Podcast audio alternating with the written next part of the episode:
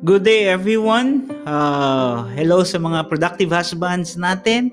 Ay, my name is King, your productive husband. Sabi, na-miss ko kayo, no? Uh, I'm sure uh, there's a lot of things going on in your life, in your family, career, everything, no? Uh, sa mga panahon na ito.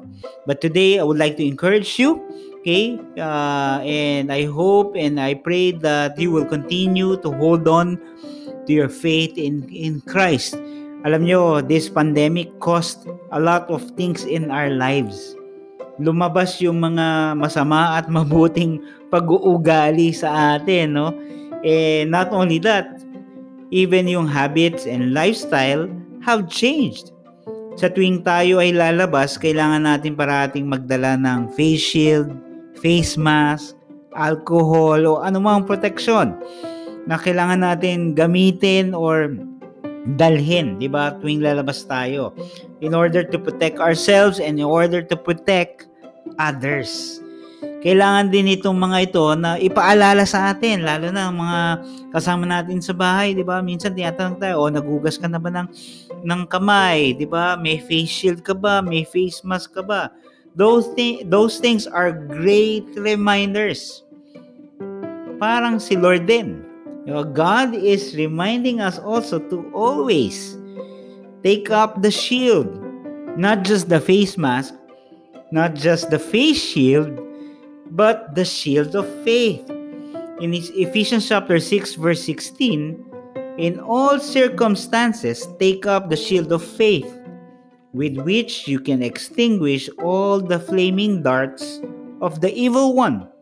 But every day merong ibinabato sa atin ang ating kaaway. Okay? May binabato sa atin yung kaaway sa sitwasyon na meron tayo. Diba? Every time that you will experience uh, yung pagiging down spiritually, God wants us to take up that shield of faith. Okay?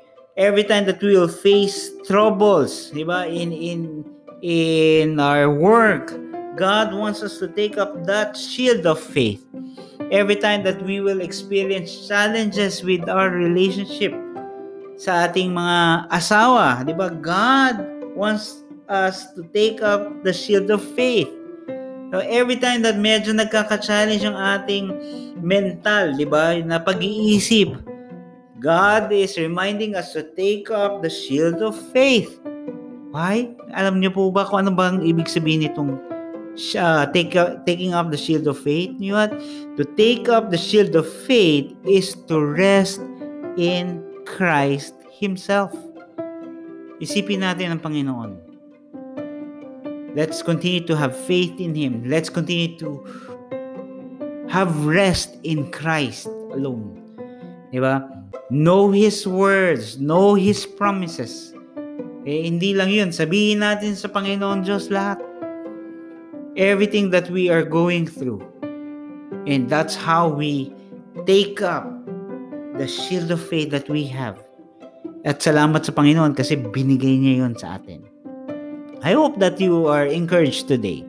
If you're going through uh, in tough times, okay, now let me know. Okay, just click a message or maybe send me a message. Uh, let me know and I'll pray for you. I hope you encouraged today.